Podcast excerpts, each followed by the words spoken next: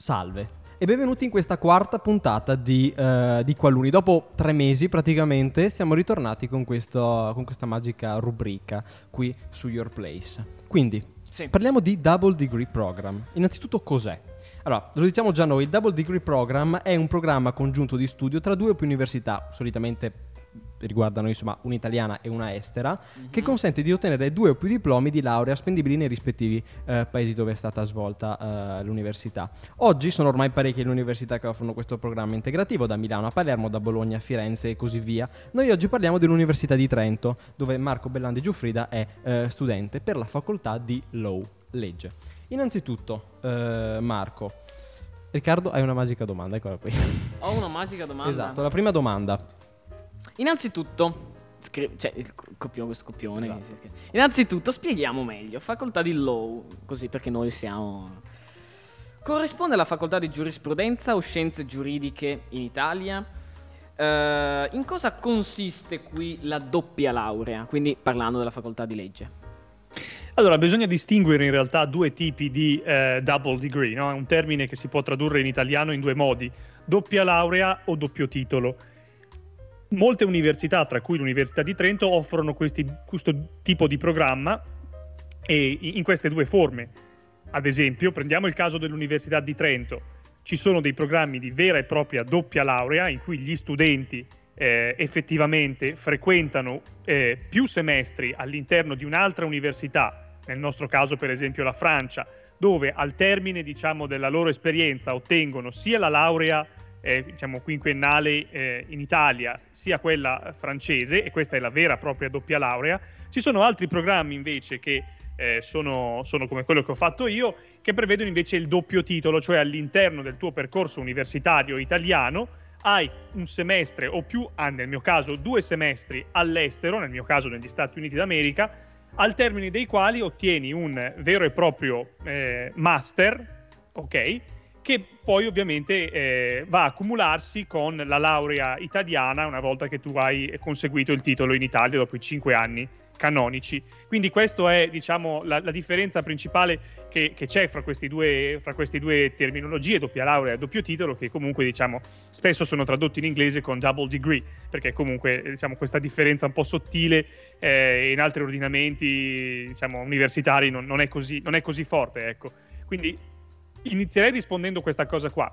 Poi nel mio caso, e qui vengo alla seconda domanda, eh, il termine law school, eh, che si riferisce per l'appunto alla facoltà di giurisprudenza negli Stati Uniti d'America, diciamo è, eh, corrisponde esattamente a quello che è la, la, la, facoltà di giurisprudenza in Italia, anche se per quanto riguarda gli Stati Uniti d'America, è importante ricordarlo, la eh, law school è, eh, viene diciamo dopo il college, no? quindi è un post eh, anzi è, è, diciamo, è, per i graduate student, cioè gli studenti che si sono già, tra virgolette, laureati al college.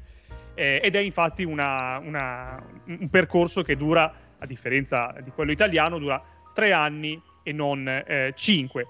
Quindi questo è, diciamo, come io introdurrei l'argomento. Ecco, non so se ho risposto alla, alla, alla tua domanda.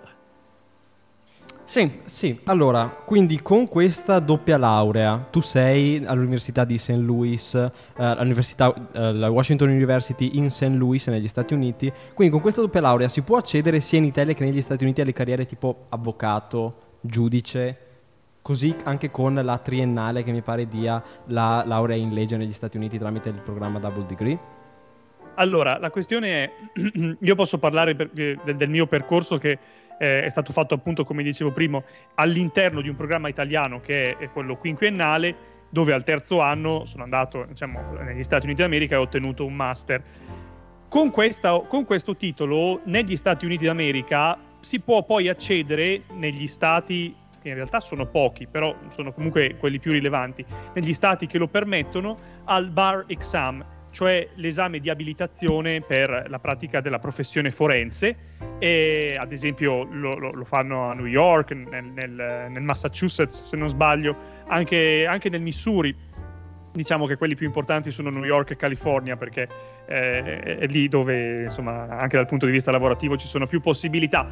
E, e dunque sì, nel senso permette poi di accedere a questa carriera eh, forense negli Stati Uniti d'America una, ovviamente una volta passato il, il bar exam.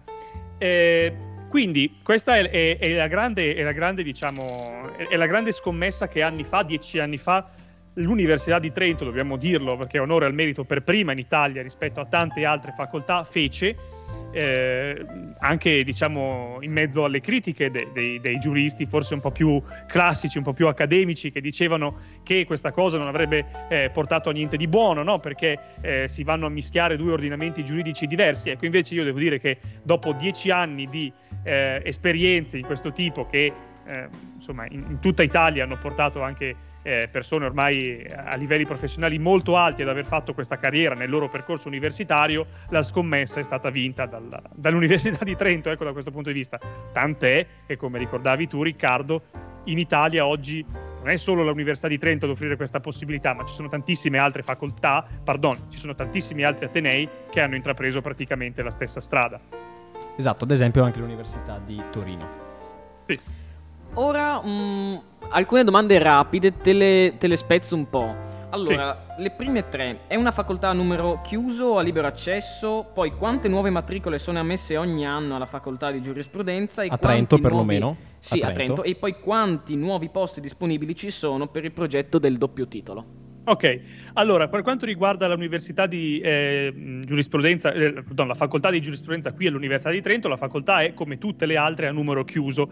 Il numero degli studenti che vengono ammessi varia di anno in anno. Eh, adesso devo dire, non ricordo il numero preciso, ma eh, che tra l'altro è andato sempre aumentando negli ultimi anni perché la richiesta è sempre molta.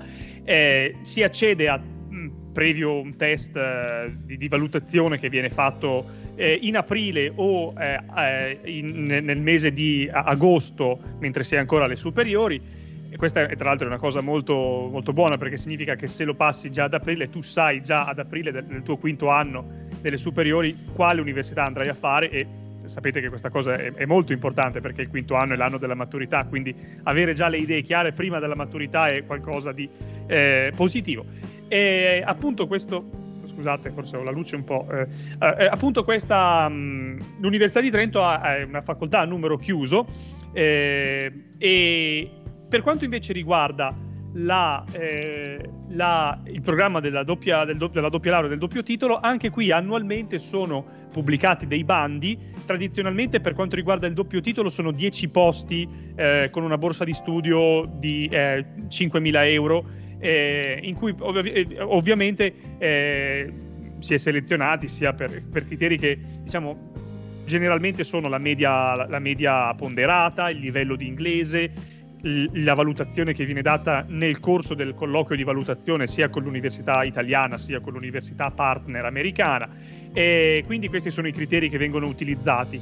Diciamo che poi eh, molto spesso, molto spesso eh, anzi diciamolo, eh, da qualche anno ormai l'Università di Trento ha stipulato accordi con più università americane, quindi se noi andiamo a una situazione di dieci anni fa, la Washington University in St. Louis era l'unica ad avere questo tipo di accordi con la facoltà di giurisprudenza qui a Trento. Oggi sono, accanto ad essa c'è, la, eh, c'è l'università eh, Cincinnati, la Vermont Law School, Cincinnati, esatto, una, una serie di altre università che appunto stipulano questi accordi, che sono accordi di scambio, nel senso è chiaro che tanti studenti vengono, eh, vanno negli Stati Uniti, mm, un numero diciamo minore di studenti, ma comunque rilevante di studenti americani poi vengono a studiare qui in Italia nella nostra, nostre, nella nostra facoltà di Trento che è diciamo molto famosa per, per avere un programma di diritto comparato e una specializzazione soprattutto sul diritto dell'Unione Europea che è all'avanguardia rispetto a tutto il mondo. Lo dico,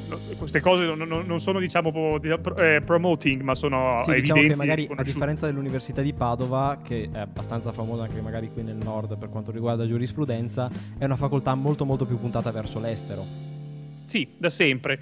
E, e, e proprio la, la, la diciamo uno dei, dei, permettetemi di dire questa cosa, uno dei, dei, dei, settori giuridici più promettenti al giorno d'oggi, che è il diritto comparato, ha una sua scuola di pensiero, oserei dire la principale scuola di pensiero, in quella che è la scuola di Trento, con, con adesso non, non voglio entrare troppo nello specifico, ma le, le quattro tesi di Trento hanno fondato, diciamo, una, una, hanno, hanno diciamo, di fatto fondato la, lo studio del diritto comparato col professor Rodolfo Sacco, che ha fondato questa università. Dunque abbiamo portato avanti, anzi l'università ha portato avanti questa, questa, questa, cosa e devo dire anche ai tempi fu una scommessa perché immaginatevi negli anni Ottanta parlare di eh, globalizzazione, parlare di, ehm, eh, parlare di eh, internazionalità rispetto a un settore come quello del diritto che è già allora pardon, che allora perlomeno era visto solo come fortemente nazionale, no? Quindi anche questa è una scommessa che direi da quello che poi hanno fatto altre università in Italia che hanno introdotto programmi simili e anche corsi di studio simili,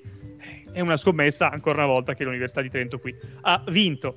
Ecco. Poi adesso sembra quasi che io stia facendo promozione all'Università di Trento, però permettetemi di essere orgoglioso di queste cose che certo, certo. sono. Esatto.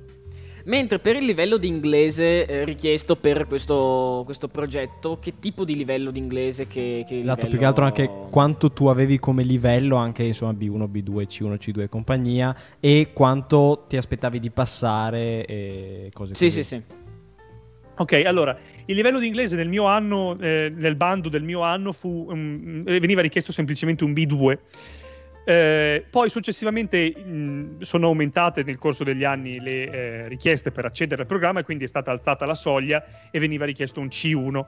Eh, vi posso dire che una volta che eh, si arriva negli Stati Uniti d'America e si parla giorno per giorno con le persone americane ci si rende conto che qualsiasi, eh, qualunque sia il tuo livello di inglese non sarà mai diciamo, eh, a, all'altezza delle aspettative magari che può avere un, un, un, un, cittadino degli Stati Uniti d'America, no, nel senso che comunque sia in fatto di accenti, sia in fatto di fluency, un conto è avere una certificazione eh, di, di, di, lingua, un conto è poi parlare questa cosa tutti i giorni. Eh, devo dire che però mh, io non ho trovato grandi difficoltà dal punto di vista delle barriere linguistiche per due mh, ordini di ragioni. A, eh, all'interno facoltà, eh, della facoltà di giurisprudenza il lessico spesso era un lessico molto tecnico eh, e mh, se voi ci pensate il lessico tecnico aiuta molto le persone eh, diciamo, che vengono dall'Italia perché ci sono molti eh, latinismi, molte parole che vengono tradotte dal latino all'inglese in modo quasi traslitterato anzi molto spesso c'erano delle parole che magari per me erano chiarissime, no?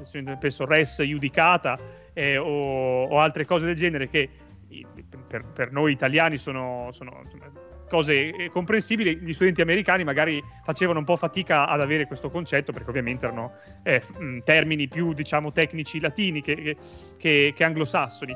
Quindi sì, c'è questa, c'è questa cosa qui. Poi ovviamente, ovviamente con l'andare del tempo con l'andare del tempo all'interno delle facoltà e anche vivendo la vita quotidiana, il livello di inglese migliora, nel senso che è soprattutto la parte del vocabulary che deve, che, che, che deve migliorare, nel senso noi qui in Italia siamo abituati a studiare il British English, no? Dal, dalle elementari fino alle superiori e anche nei corsi che poi vengono fatti eh, all'università ah, negli Stati Uniti quest- eh, eh, non si parla il British English né dal punto di vista dell'accento né dal punto di vista del vocabulary, che è tutto diverso. Ci sono delle frasi idiomatiche, ci sono dei phrasal verbs che, che, che uno sente solo una volta che è andato lì. Quindi, però, diciamo che non, non è, diciamo, io direi che non è una barriera linguistica. La barriera linguistica non è il problema, non è un problema, ecco. Una volta che si è lì, dopo eh, due o tre settimane si ingrana perfettamente. Non, per, non, ho, non ho avuto proprio notizie anche di persone che abbiano provato un'esperienza contraria.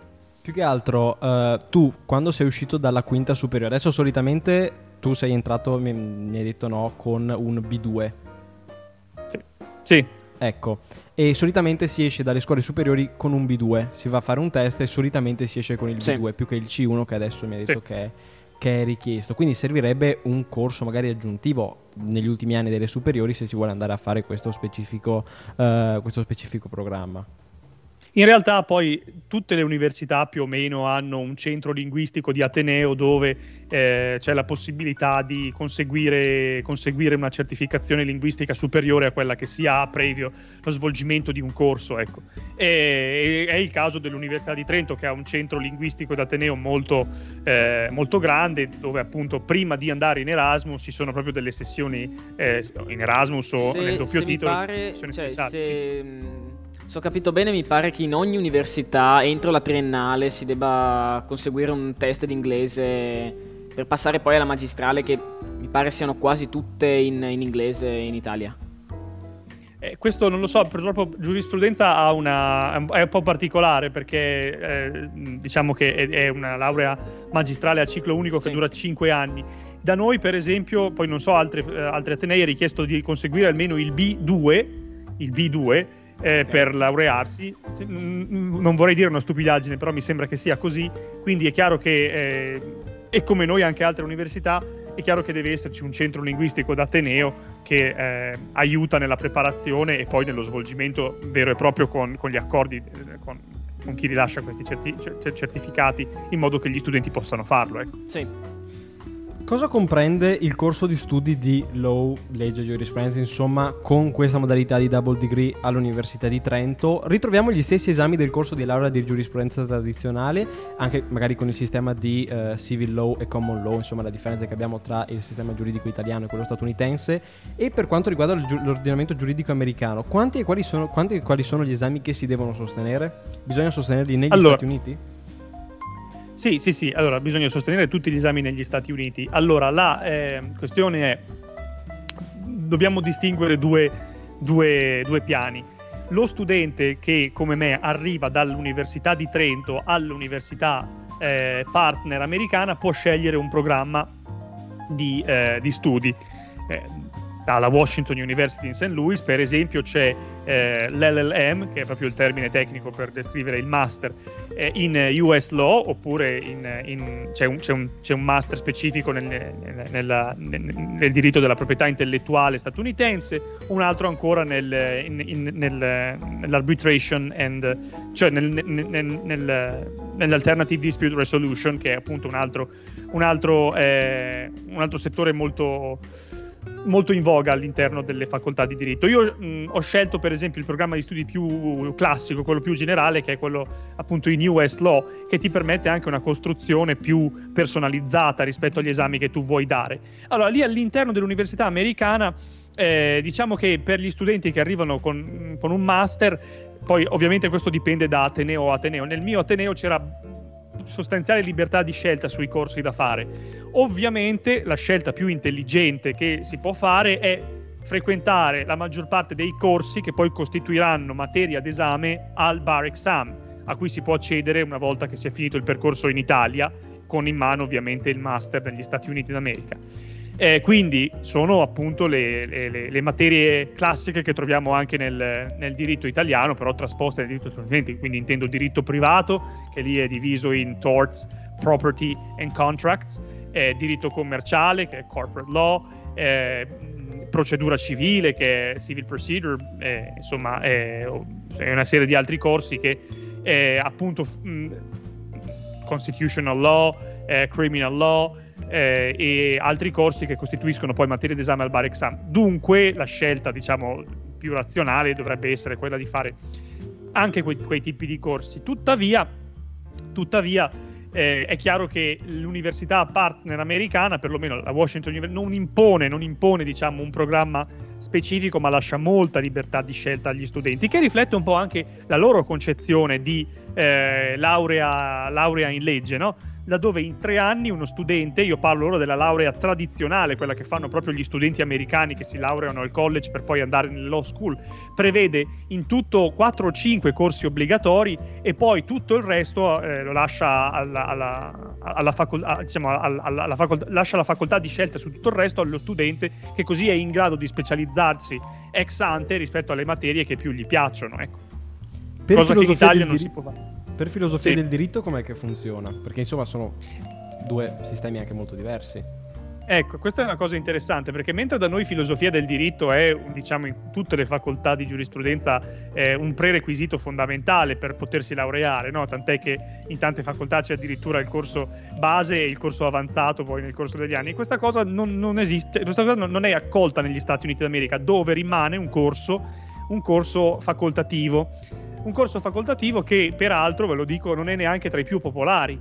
Eh, diciamo che l'impressione che si ha frequentando le, le, le, facoltà americane è che ci sia un po' più di attenzione alla pratica e un po' meno di attenzione alla teoria, ecco, che ha i suoi lati positivi e anche i suoi lati negativi. Ecco, questa è una, è una cosa che va detta, perché è chiaro che eh, io ritengo fondamentale, per esempio, eh, avere almeno le basi di filosofia del diritto per capire ciò di cui si parla, però è chiaro che in un'ottica più professionale, se ci pensiamo, filosofia del diritto è eh, se uno poi vuole, vuole fare l'avvocato, è solo quello, eh, non è una cosa diciamo che, che usi tutti i giorni e quindi negli Stati Uniti d'America hanno preferito diciamo, rendere questo corso facoltativo. È una cosa abbastanza particolare. Poi ovviamente io parlo della mia, mia, esperienza alla Washington University in St. Louis e mi sembra che rispecchi anche quella di altre facoltà americane, di, di, altre, di altri atenei americani quanto riguarda le loro law schools.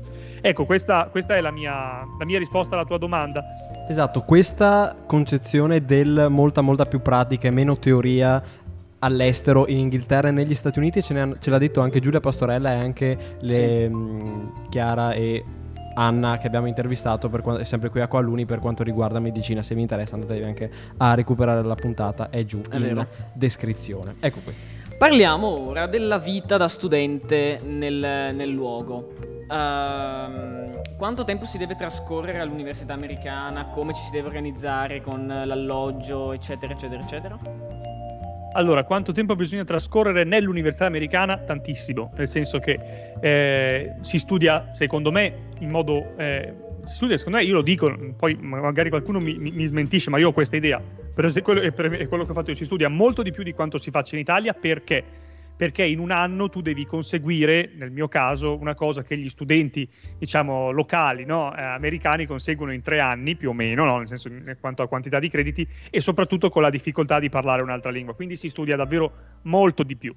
La, eh, tra l'altro lì è concepita in modo diverso l'università, è molto più diciamo un metodo partecipativo, quindi tu devi andare a lezione preparato, non è come in Italia che eh, eventualmente puoi lasciare da parte una, una, certa materia e studiarla solo nei, nei due mesi antecedenti all'esame o, o quello che è, lì devi studiare volta per volta tutte le materie perché vai in classe e se sei impreparato e il professore o la professoressa ti coglie impreparato, questo poi va ad incidere sulla tua votazione finale, votazione finale che appunto poi eh, svolgendosi anche su una curva gaussiana, uno ha tutto l'interesse a, eh, far, a, farsi vedere preparato quando viene chiamato. Ecco, questo è il primo punto, per questo dico si studia molto, non dico molto di più, però diciamo con molta più eh, costanza magari di quanto si possa fare all'interno delle facoltà italiane.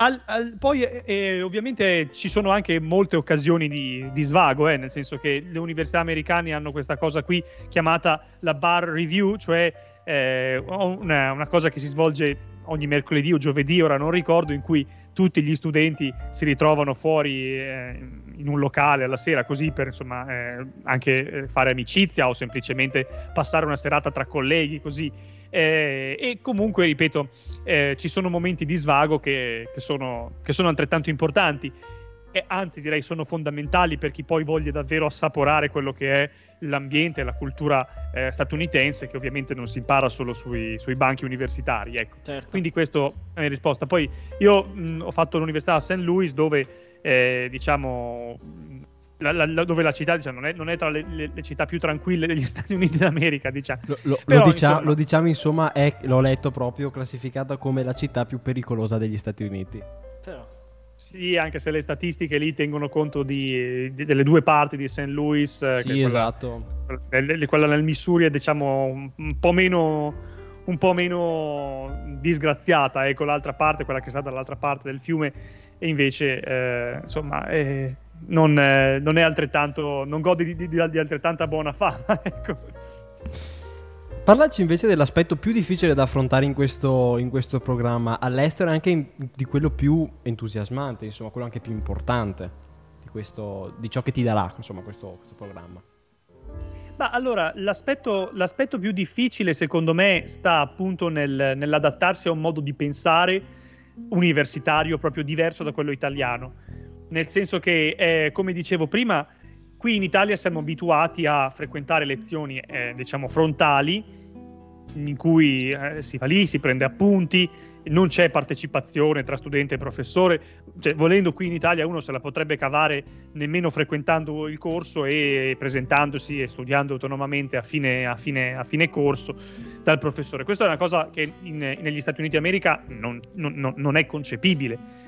Nelle facoltà di leggi americane c'è A l'obbligo di frequentazione, B c'è l'obbligo per l'appunto di venire a, a lezione preparati, perché il metodo che viene utilizzato, il metodo di insegnamento che viene utilizzato è il metodo socratico, cioè un metodo che prevede, la facciamo in breve, la partecipazione attiva e proattiva degli studenti, anche attraverso semplicemente la eh, chiamata a sorpresa, tra virgolette, del professore o della professoressa, che per esempio ti dice quali sono i fatti di causa di questa, di questa sentenza, qual è la, l'opinione della, della Corte, cosa, cosa, dice, quali principi possiamo ricavare. Quindi insieme col professore è, una, è un metodo proprio di insegnamento che prevede la partecipazione attiva degli studenti che fanno questa cosa. Eh, dunque, questa è una cosa davvero molto difficile, da, mm, secondo me la, forse la più difficile da, mm, da, per quanto riguarda l'adattamento, perché sei qui è un po' come tornare, diciamo, tra virgolette, alle superiori, dove giorno per giorno dovevi essere pronto per, per, eh, per la possibile interrogazione alla sorpresa. Però è anche un metodo che eh, ha, ha, la sua efficacia, perché ovviamente quando si arriva all'esame finale, eh, e gli esami finali sono tutti concentrati in due settimane, eh, quindi nel senso si sta parlando di però. due settimane di fuoco, sì, però avendo studiato volta per volta davvero non si hanno difficoltà, ecco. Quindi è una, cosa, è una cosa abbastanza interessante, un metodo diverso rispetto a quello che noi abbiamo qui in Italia e che secondo me è anche migliore, eh, questo lo dico, il metodo, il metodo socratico secondo me è, è, migliore rispetto a quello che abbiamo qui in Italia dove le lezioni sono ancora frontali, no? in, in, siamo forse anche in, in, osservanza di quella che è una tradizione che va avanti dal Medioevo. Invece parlando di costi, sì. che non, dovrebbero, non devono essere un aspetto da sottovalutare, quanto costa questa esperienza e questo viaggio? Perlomeno anche l'Università di Trento, ecco. Come? Perlomeno anche l'Università di Trento. Sì, sì, sì. Con sì, anche sì. la forma lì a St. Louis. Sì, eh, allora adesso mh, mm, alla, eviterei di dire magari la cifra precisa, però vi posso dire che costa molto, nel senso che eh, per quanto l'Università di Trento offra un, un, programma di partnership che prevede una tuition, cioè una tassa, le tasse universitarie dimezzate e delle borse di studio di eh, 5.000 euro, il programma comunque costa molto, nel senso che ehm, soprattutto in generale le università americane da dove sono per l'appunto eh, riservate ai, ai, graduates, quindi agli studenti che hanno già ottenuto una laurea eh, al college, per gli studenti internazionali di solito non prevedono degli alloggi convenzionati, quindi uno deve un po' andare a cercarsi la casa nel mercato privato, che è altro, che è un costo ancora maggiore ovviamente, quindi adattarsi un po' a queste cose qua. Quindi dal punto di vista della tuition i prezzi sono, diciamo, io, non, mi, non, mi, viene a dire che sono impossibili da sostenere, però sicuramente sono molto alti, ecco, nel senso non è la classica cosa che si fa all'università eh, italiana, però c'è anche da sottolineare che tanto l'Università di Trento quanto l'Università eh, partner hanno dei programmi che permettono, diciamo, più o meno... Eh, a chi eh, voglia intraprendere questo programma perlomeno di prendere in considerazione con eventuali borse di studio. Però è, è giusto dirvelo, eh, non è un programma, diciamo, cioè, il, costo è effettivamente uno dei problemi, nel senso che pur non essendo, diciamo, eh, esagerato, taglia fuori ovviamente magari le persone che, non so, hanno, hanno, dei, hanno altri progetti, ecco, forse eh, no, nel senso se uno vuole fare poi un master specifico alla fine dell'università, sì, magari certo. ci pensa due volte a spendere quello che deve spendere per un master all'interno della... Quindi mh, mm, sì, questo è un po' un problema, però riflette, riflette quelli che sono i costi delle università, delle università americane, che sono comunque molto alti. Ecco. Cosa consiglieresti a chi oggi vorrebbe intraprendere questo percorso? Di prepararsi bene e soprattutto eh, di, eh, di, di, studiare bene l'inglese, nel senso che ascoltare per esempio, eh, non so, film, serie tv in lingua originale per abituarsi all'accento, per abituarsi alle frasi idiomatiche e arrivare diciamo già più preparato da questo punto di vista. Prima cosa, la cosa fondamentale, perché poi quando si arriva lì questo è, è, un, è un aspetto che subito ti colpisce ed essere preparati è una buona cosa. In secondo luogo consiglio ovviamente di eh, valutare bene quelle che sono le proprie, le proprie aspettative, le proprie aspirazioni nel futuro, perché come dicevo prima è un programma che sia in termini di energie proprio fisiche e, e, e sia in termini di, di, di, risorse economiche richiede uno sforzo abbastanza eh, ingente. Quindi di avere bene in, in testa le idee da questo punto di vista.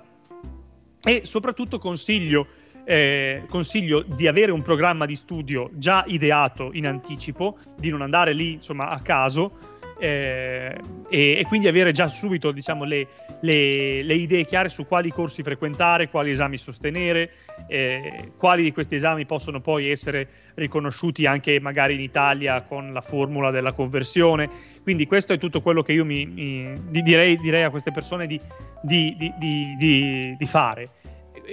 Mh, mm, co- dopo aver fatto attentamente questa analisi, eh, poi si può scegliere se andare o meno sappiano le persone che lo fanno che ovviamente non è un anno, adesso fatemi questa frase sicuramente poi vi, vi causerà dei problemi per quello però non è il classico Erasmus, ok? Cioè, L'Erasmus è visto anche nella cultura comune come un po' l'anno in cui si studia però si cazzeggia anche, si festeggia anche e questo ma- il master o comunque una doppia laurea eh, richiede una quantità di impegno che è assolutamente maggiore rispetto a quella che può esserci in generale, lo dico ovviamente in generale nell'Erasmus. Ecco. Spero di non aver fatto torto a nessuno, però questo è un po' un dato di fatto. Ecco. Se invece potessi scegliere, rifaresti questo percorso di laurea? Assolutamente sì, assolutamente sì, è stato un percorso formativo eh, sotto ogni punto di vista, eh, anche dal punto di vista proprio delle conoscenze che io ho acquisito, sì. eh, quindi al 100% tornando indietro lo rifarei. C'è molta gente che abbandona questo percorso, anche tra i tuoi colleghi studenti, diciamo. Ah, non ho notizie di persone che hanno abbandonato questo corso in, eh, diciamo, durante, durante, la, durante il, la, diciamo, il, la, il, programma convenzionato. Ecco. Poi eh, sono, sono, abbastanza certo, ovviamente magari mi possono sfuggire casi specifici, però dalla mia conoscenza personale non mi pare che in dieci anni ci sia mai stato eh, un abbandono eh, anche perché comunque a differenza delle università italiane, le università americane hanno un rapporto studente-professore molto più, molto più diciamo, eh, eh, vicino, no? nel senso di, di vicinanza, no? per cui anche se una persona magari, e capita molto spesso, devo dire che essendo tante le cose da fare, non solo gli studenti stranieri, ma anche gli studenti americani vivano fasi di burnout e devo dire che più o meno tutti i professori sono disponibili ovviamente a, a parlare di questa situazione e poi ci sono ovviamente anche i, eh, i insomma, eh, aiuti che possono arrivare dalla, dalla, segreteria, dalla, segreteria, degli studenti. Ecco, questa è una cosa che, che in Italia sembra un po' eh, fantasia, no? perché qui siamo abituati a pensare anche giustamente al professore universitario come no, so, l- l- la persona che si mette dall'alto dal pulpito, finisce la sua lezione e sparisce tra i suoi uffici eh, sfarzosi. Ecco, negli Stati Uniti non è, non è, così, nel senso c'è un rapporto un po' più diretto tra studenti e professori, che sono tra l'altro anche anagraficamente tendenzialmente molto più giovani di quelli che vediamo qui in Italia. Quindi eh, davvero non ho notizie di persone che hanno abbandonato eh, il percorso durante, durante, la, durante la, la, il programma convenzionato. Quali erano i tuoi obiettivi, soprattutto anche magari quelli lavorativi, prima e più che altro durante, perché tu no, stai ancora facendo eh. questo percorso in Italia attualmente perlomeno? Sì, sì, eh, ancora qualche mese, poi dovrei laurearmi. tesi per me. Esatto. Grazie. No, sono al termine della tesi, poi mm, ho già fatto tutti gli esami, però sta tesi, cavolo, non riesco a finirla. No, comunque, ehm, i, i, il mio obiettivo lavorativo era eh, anzi, ottenere un, un, un, master, un LLM, come appunto ho detto prima, ottenerlo e, e, accedere poi successivamente, una volta terminato il percorso di studi qua in Italia, al bar exam eh, e quindi poi poter eventualmente anche mh, praticare come, come, avvocato negli Stati Uniti d'America. Mi rendo conto che questa cosa ovviamente è, questo rimane diciamo, il, l'aspirazione diciamo, più, più, grande. Poi è chiaro che questa cosa non è facile da, da, da, da fare, nel senso banal, banalmente perché eh, soprattutto negli ultimi anni ci sono proprio degli, de, dei, dei, disincentivi al, alle, al, alle law firm, cioè agli studi legali dal punto di vista fiscale ad assumere insomma, no, persone, persone, straniere. Trump eh, sa bene questa cosa, l'aveva utilizzata in funzione anti-cinese. Però, insomma, la, la questione è: io poi eh, sono abbastanza certo, anzi, mm, sono più che certo, che un titolo del genere possa essere speso in termini anche di conoscenze qui in Italia, perché oggi, in un mondo globalizzato, il diritto, soprattutto alcuni settori del diritto, penso al diritto commerciale, penso al diritto civile più in generale, eh, richiedono al, eh, agli avvocati di conoscere non solo proprio, le leggi del proprio ordinamento, o quantomeno non solo il modo di concepire il diritto che ha il, il proprio ordinamento, ma anche quello che hanno altri ordinamenti e gli Stati Uniti d'America eh, sono, sono, in testa no? tra, queste, tra, queste, cose. Quindi è un titolo che può essere speso sia negli Stati Uniti d'America sia in Italia, secondo, secondo, secondo me. E devo dire che se poi andate a vedere diciamo, i curricula dei più eh, grandi avvocati che ci sono in Italia, eh, ecco, al, tutti loro più o meno hanno un'esperienza di questo tipo eh, fatta, fatta all'estero e molti ce l'hanno proprio negli Stati Uniti d'America. Esatto, anche paradossalmente ad esempio in un'azienda che opera tra Italia, Stati Uniti, sì. insomma qualsiasi altro stato in cui si fa tipo noi. questo. Per... Esatto. allora, cioè. un, un, un, avvocato che ci insegni come evadere il fisco esatto, in maniera... Esatto, esatto. In maniera corretta. Allora, direi che siamo un po' giunti al termine di, sì. questa, di questa puntata di Qualuni. È stato molto Io... interessante esatto. capire questa, mm, esatto. questa, esperienza. Io ringrazio tantissimo Marco Belandi di Giuffrida per essere stato qui con noi. Mi piacerebbe fare una puntata, non tanto di Coluni, non so quanto c'entri Coluni, o meglio, mm. si potrebbe anche centrare. Potrebbe. Eh, per quanto riguarda il fare l'università all'estero in sé.